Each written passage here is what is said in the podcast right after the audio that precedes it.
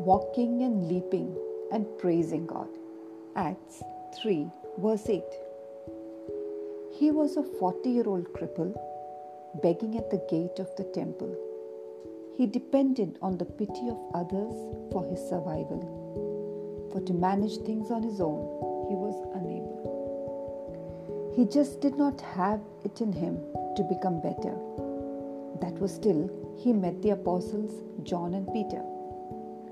No money, no silver, no gold they gave, but they proclaimed healing in Jesus' name. The one who never walked leapt to his feet, walking and jumping and praising God on the street.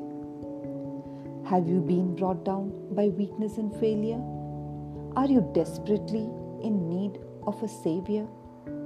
Has money and gold failed to give you peace and success? Then lift your heart and voice to call on the name of Jesus. He will take away your chains and make your way broad. Soon you will be walking and leaping and praising God.